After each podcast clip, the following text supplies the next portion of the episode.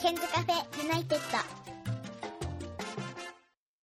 こんばんは101件です、えー皆さんいかがお過ごしでしょうか？インフルエンザとか大丈夫ですか？なんか私の周囲はですね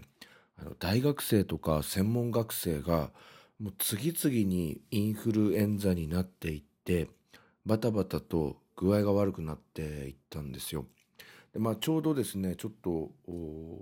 まあ、大学生とか専門学生の教え子たちにうちょっと手伝ってもらうことがありましてあのいろいろ約束とかスケジュールとかこう詰めていたんですが、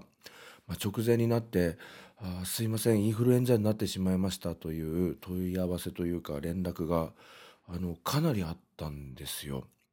でまあ直接会えた方もですねすごいなんか具合悪そうだったりとかでうんなんかもしかするとその高校生とか中学生とか、えー小学生とかよりも実はこれあのきちんと調べてみると大学生とか専門学生が多いのかなっていう感じがしますよね。でまあ今日もあの後半はインスタグラム頑張っていますっていう話をするんですがインスタとか見ててもよくあのありがちな部分ではあの体温計の写真を載っけて例えば38度8分みたいなあのやつを載っけて「インフル A 型なりました」的な。それがあのインスタグラムのあのストーリーにめっちゃ出ててもうこうなったら40度体験してみたいわとかですね。なんかあれもどうかなとは思うんですけどね。具合悪いんだから寝てろっていう感じなんですけどなんかあの体温計を乗せて具合悪い感をこう出すみたいなのも、まあ、一つのなんかブームというか流れにはなってるかなとは思うんですけど寝てろって感じですけどね。であのーちょっと思ったんですけどもしかするとうん小学生中学生あと高校生ぐらいまではあの学校とかでなるべくそのインフルエンザの予防接種を受けてくださいよみたいなお知らせが行ったりとか。あとはやっぱり保護者の方がやっぱりまだ子供だということでこう積極的にインフルエンザの予防接種をこう受けさせるみたいな、えーことがあるようなんですがまあなんか高校も卒業してしまうとう半ば独り立ちしているような身になったり半ばこの社会人になっているような部分があったりということで親もこのインフルエンザの予防接種に関しては少しこう放任しているようなところが見られるのかなと思ってるんですよ。それがまず、えーまあ、予防接種をしない人の割合が多いコミュニティっていうのが一つそのインフルエンザが流行っている部分なのかなというふうに思ってるんですよ。あの同じような状況の人が大学であったり専門学校であったりその校内キャンパスにいてインフルエンザにかかっているリスクが多いコミュニティの中に入っていくからなおさらインフルエンザになってくるんじゃないかなとは思うんですよ。で、えっと、それからやっぱり移動距離っていうのが長いのかなって思ったんですよね。あの電車に乗ってやっぱり、えー例えば筑波の方から大学とか専門学校東京方面通うとなると、まあ、家を出て実際にその学校に着くまでの時間は多分1時間半とか2時間かかっているわけで。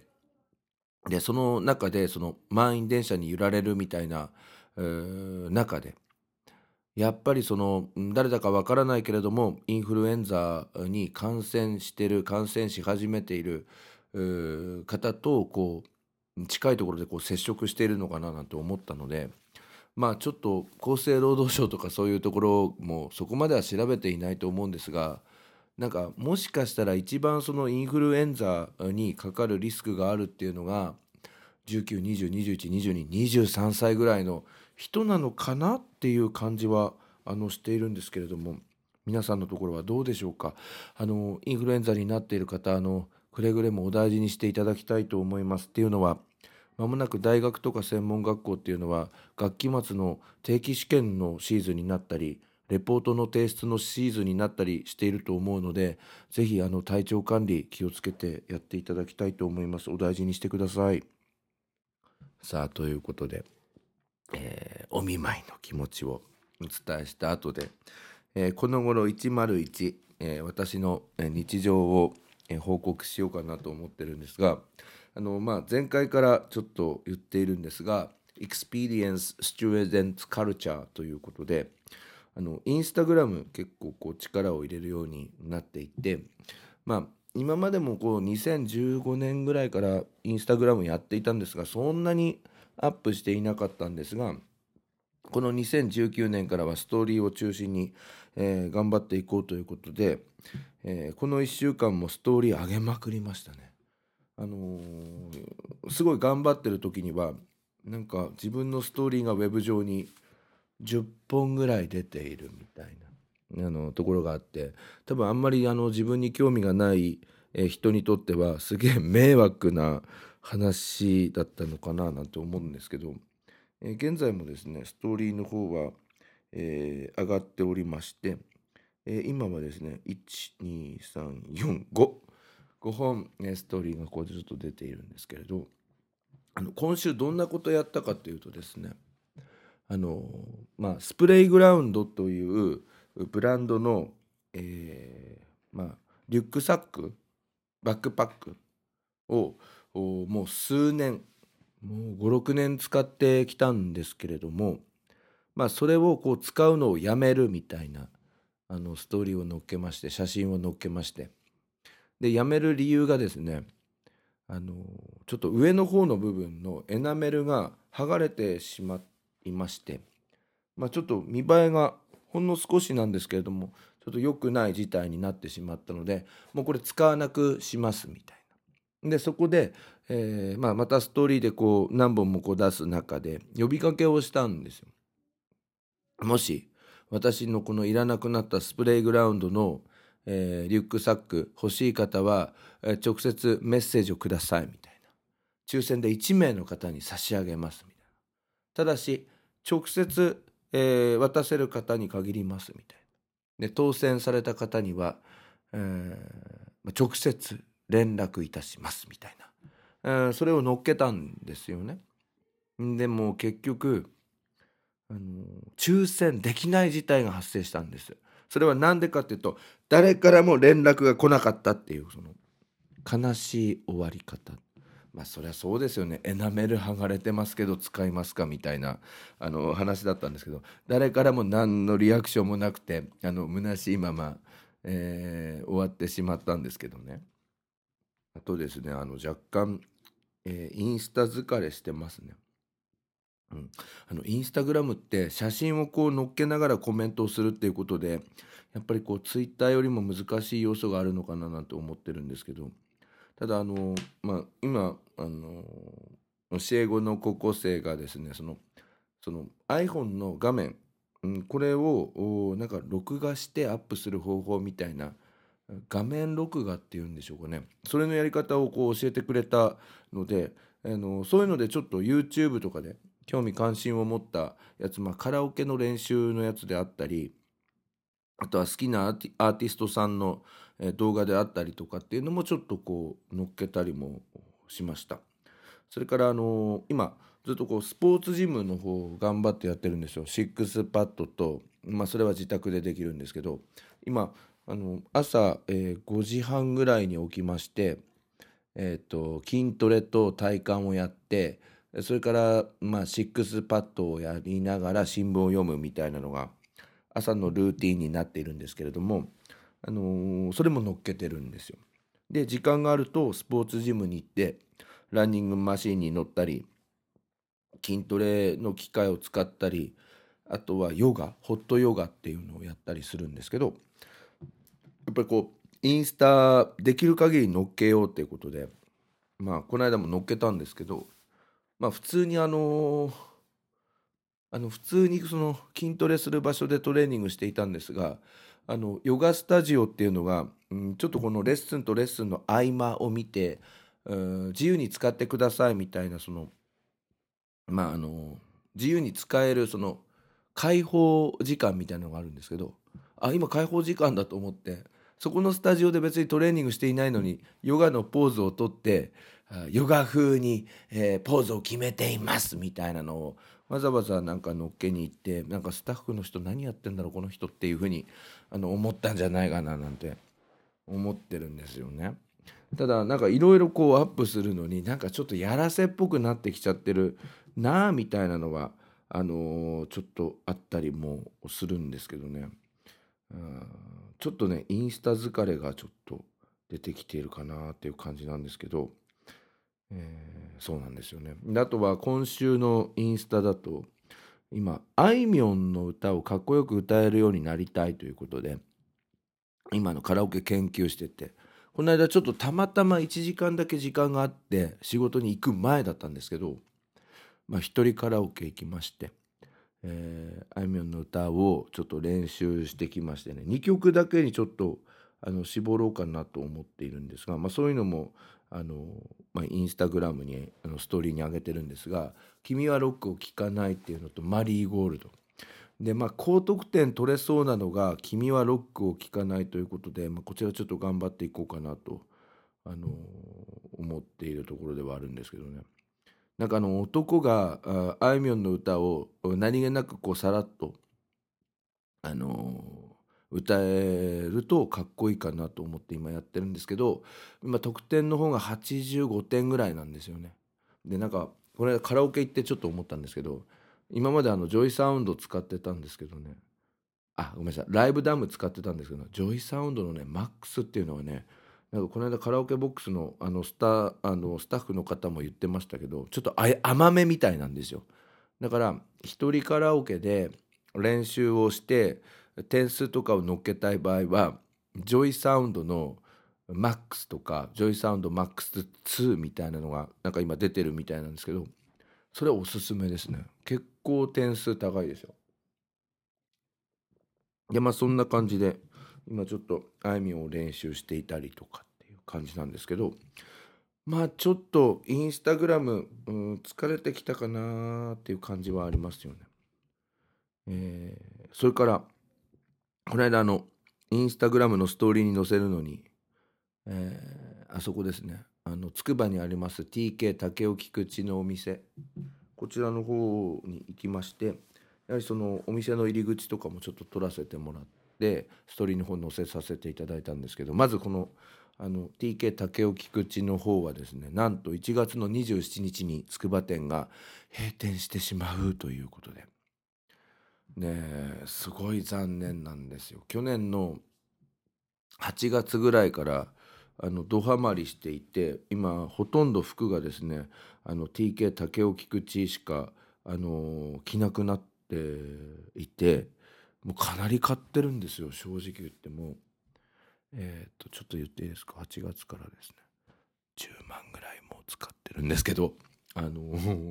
そのくらいもうあの気に入っていたんですけどうんなんかもうお店が終わるということで。でなんでこういういいブランドのお店なくなっちゃうんですか？なんてお店の人に言ったらばやっぱり、うん、お客さんがなかなかその来ないっていうような状況があってっていうのを、うん、それだけちょっと言ってくれたんですけどでもなんかまあその先はあの詳しいことはおっしゃってなかったんですがなんかわかる気がするんですよね。今ねやっぱりあの筑波の人たちの流れっていうのがその筑波駅っていうのがそのターミナルであるにもかかわらずその土日の人の流れっていうのがやっぱり研究学園の方の飯安筑波の方に流れていたりあとは筑波のイオンタウンの方に流れていたりということで実はその意外とその筑波駅にあるキュートっていうのはうちょっと利用されにくいような状況があるみたいなんですよ。あの昨年は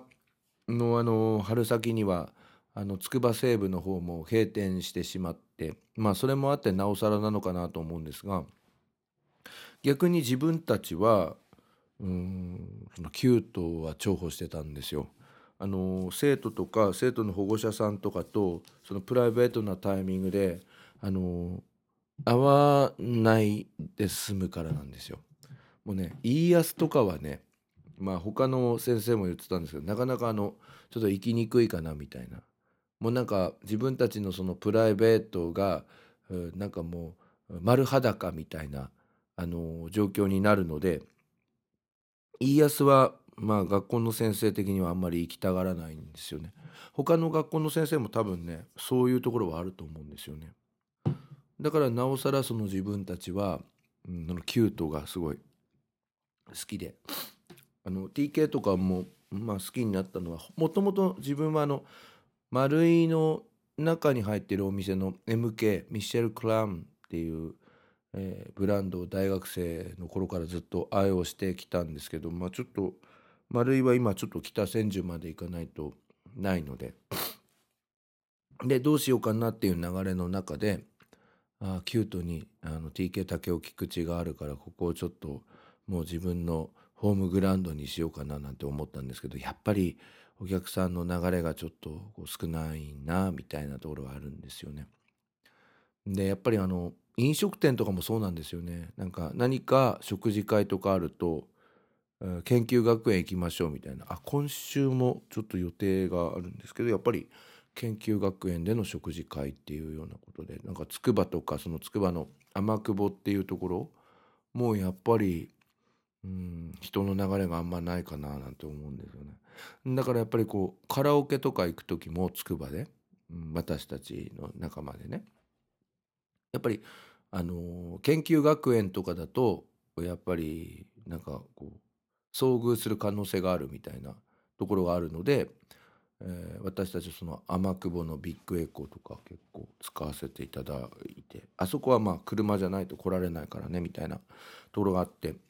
まあ結構その隠れ家的にはその筑波周辺は私たち的にはすごいあの助かる場所ではあるんですがそのまあ服でもカラオケ、まあ、カラオケの方は大丈夫だと思うんですけどあのすごい駐車場とかも充実しているし施設も充実しているし、えー、結構お客さん何かあるとこうビッグエコーみたいな感じがあるので大丈夫だと思うんですけどうんなんか筑波だと安心みたいなところはあって。ただうんお店的にはそのやっぱりたくさんの人に来てもらった方がいいっていうようなところは本音だと思うんですよね。そうやって考えるともうちょっとこうなんかいい形でそのつくばとつくば駅周辺を活気づけていかないとちょっと次々に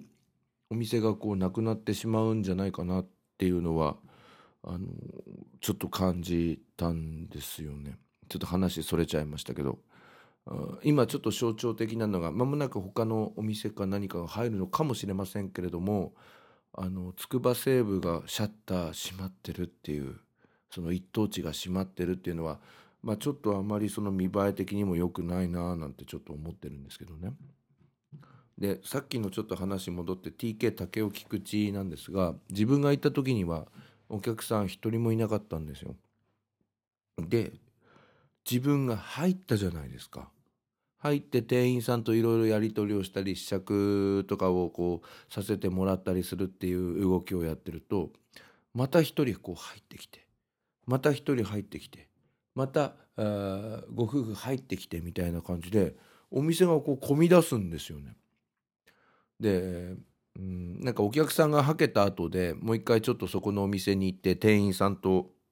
まあ、名残惜しい部分もあったので話してたんですけどなんかあれですねってまたまたお客さん誰もいないんですかって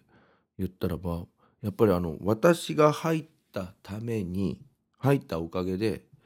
他の人もつられて入ってくるみたいなお客さんの心理ってあるんですって。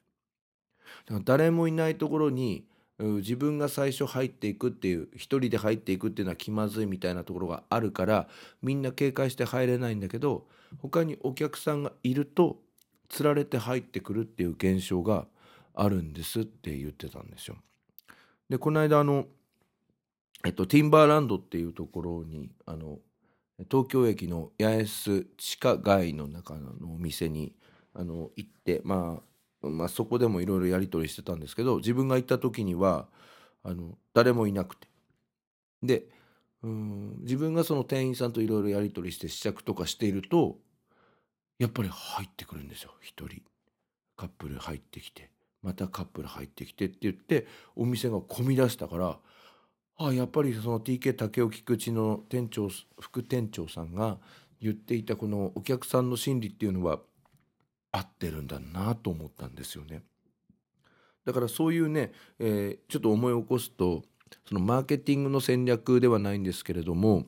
あのコンビニエンスストアとかであの雑誌のコーナーって窓側にありますよね。通りに面している方な。あれも立ち読みしているイコールお店に例えば深夜とか明け方とか他にお客さんがいるなっていうのを確認して他のお客さんは安心感を持ってお店に入れるっていうのであれも一つお客さんの心理をついたあ作戦みたいなんですよだからどこのコンビニエンスストアも立ち読みとかまあ、ご遠慮くださいって書いてあるけれどもあそこに人が立ってこう読んでいることで他のお客さんが入りやすいっていう状況を作っていたりしているそうです。あとはあのレストランとかもそうなんですけどあの空いている時とかっていうのはなるべく窓側の席が案内されるんですよ。そうすると窓側から見てうんあ他にもお客さんいるんだなと特に深夜とかですよね。でこう入りやすいっていうような感じがあるっていうのがあのあってなんか TK 竹尾菊池のその女性の副店長さんすごい言い方だったんですけどその方が言ってくれてティンバーランドでもそうだなと思ってんで思い起こせばマーケティングとかで俺大学で習ったななんてちょっと思ったんですけどね。さてインスタグラムの話に戻りまして、えーと、この1週間の中のインスタグラムのストーリーの方ではですねあの、実はですね病院の、えー、投稿もさせていただきました。ちょっと読みます。これから胃カメラ秋の定期検診で引っかかってしまいました。胃カメラ鼻から入れるそうです。恐怖。そして結果に対しても心配。行ってきます。病院で胃カメラを待つ。素敵なストーブ。これを見て気を紛らわしています。怖い。胃カメラ終わりました。食道胃。十二指腸ともにとても綺麗な状態だったそうです。よかったです。ただいまピロリ菌の検査結果待ち。ピロリ菌もありませんでした。つまり何も問題がなかったんです。この数ヶ月心配していたことが解消されました。ご心配をおかけしました。ということで、えー、この1週間の中ではですねあの昨年の暮れにあの予約をしておきました。胃カメラやってまいりました。でうん胃カメラ今ね鼻から入れるんですよ。で前に口から入れた時のブエーとかってちょっとなってしまってすごいなんかその胃カメラに対してうん厳しいイメージがあったんですけど今回は鼻からででも鼻からなんかカメラ入れるってちょっとなんか嫌じゃないですか。でやっぱネットとかでいろいろ調べたらまず鼻になんかスプレーみたいなのをしてなんかそれもちょっと麻酔みたいなんですけどそんでえー、なんか痛みがこう和らげられるみたいな状態になったらばなんか鼻にこう管を入れてみたいなさらにそこからなんか液体の麻酔みたいなのを入れてみたいな、えー、こう今でずっとこう麻酔が効くような形にして。で、えー、そしてから、えー、胃カメラを鼻から入れてみたいな。でもしポリープとかがあったらそのカメラ鼻から入れたカメラから何かが出てきてポリープも取りますよみたいな。感じのことがインターネットで書かれていて。インターネット上では痛みはありませんみたいなことがいろんなサイトに出ていてで時間も10分ぐらいで終わりますみたいなのが出てたんですよ。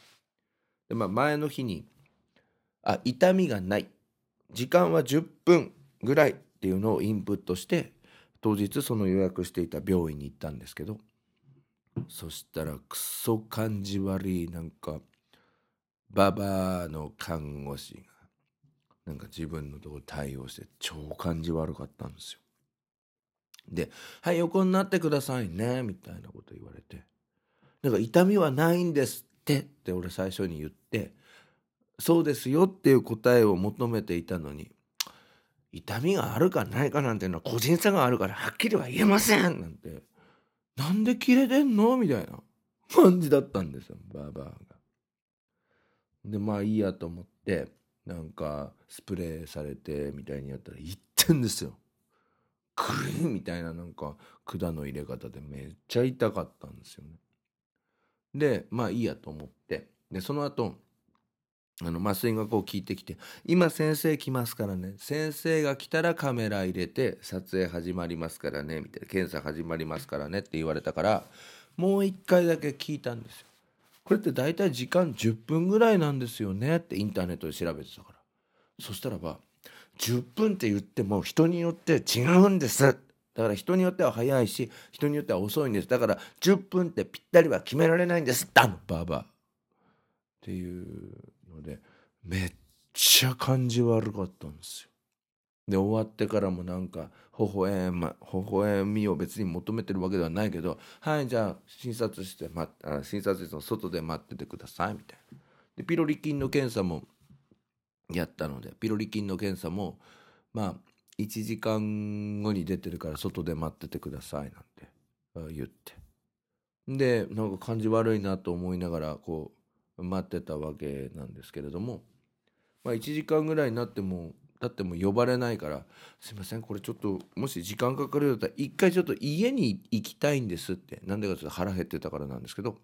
そしたらば「待っててください!」待っててくださいもうちょっとだから待っててくださいここでいいから座って待っててください！とかって超感じ悪くてなんかもうイライラマックスだったんですけどね。でまあ結局どうだったかっていうと秋のその職場の定期検査で引っかかりましたけれども引っかかった部分食道と胃のところにポリープのようなものがありますよっていうところも何にもなく。胃あ食道胃十二指腸めっちゃ綺麗なんですって。だから好きなだけお酒も飲めるしでそれからピロリ菌の検査もしたんですけど何にもないんですって。うん、綺麗なんですね。で実際自分もその胃カメラやってる最中にモニターこう見せてもらってたんですけどなんかめっちゃ綺麗な食道を 何を基準にしてんだって感じですけど食道だったり胃だったり十二指腸だったりあのしました。だからあの何の心配もないそうです。ピロリ菌もないしって。実はねあの父親が胃がんだったし母もがんで亡くなったので、うん、正直言うとその健康診断でそういうふうに書かれた時にやばいのかなってちょっと思ってまあこの2ヶ月ぐらいあのかなり不安なあの状況ではいたんですけれどひとまず何もないっていうようなことだったのでまあ良かったかなとは思うんですが、まあ、年に1回ちょっと自主的に検査はやっていこうかなと思います。あのババアがちょっと嫌ですけどでもまあそういう性格の方もいますからねたまにね、うん、だからまあそれはそれでいいのかなとは思うんですけどねまあちょっとそんな感じでやっていこうと思います。はいということでインスタグラムからいろいろお話ししましたけどちょっとですね101健さんインスタ疲れてちゃいました。1月1日から頑張り出していろいろ投稿してるんですけどツイッターだとこう文字情報を中心であのいけたりするじゃないですか。でもなんか必ずあの写真を入れないとダメなのかなと思ってよくあの言葉だけでやってる人もとかもいますけどインスタグラムってやっぱ写真だからということであの写真を撮って投稿するっていうことでなんか写真の機能とかもすごいあの上手くなりました。まずあの自分えっと今ハマってるのがえっと今 iPhone X 使ってるんですけれども、えー、そもそもここに入っているポートレート機能というのをちょっと使って撮影するとなんか一眼レフで、えーと、撮ったみたいな形になったりあとは今ちょっとスノート B6 をちょっと使ってるんですけど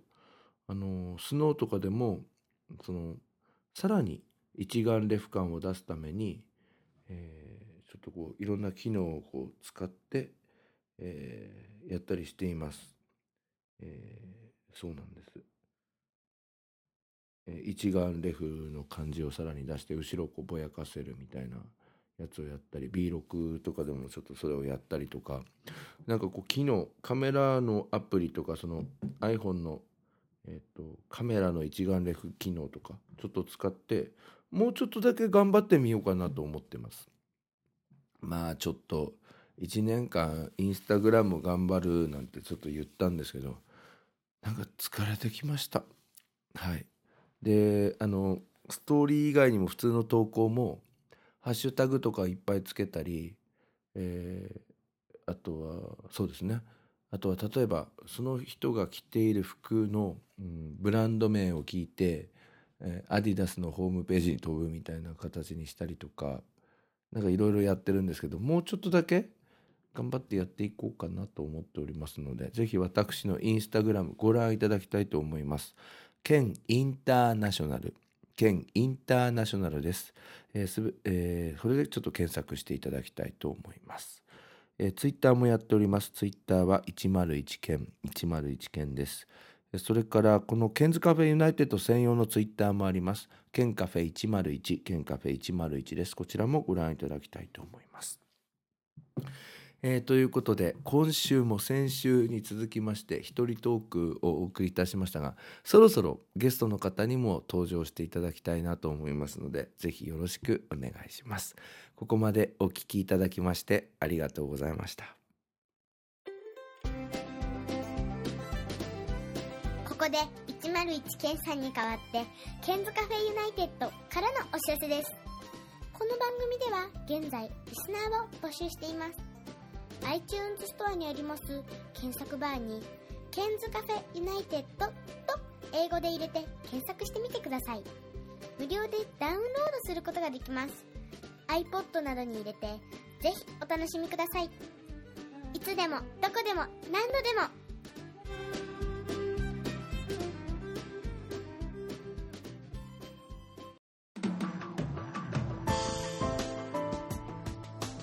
iPhone でお聞きの皆さんに新しいサービスのお知らせです。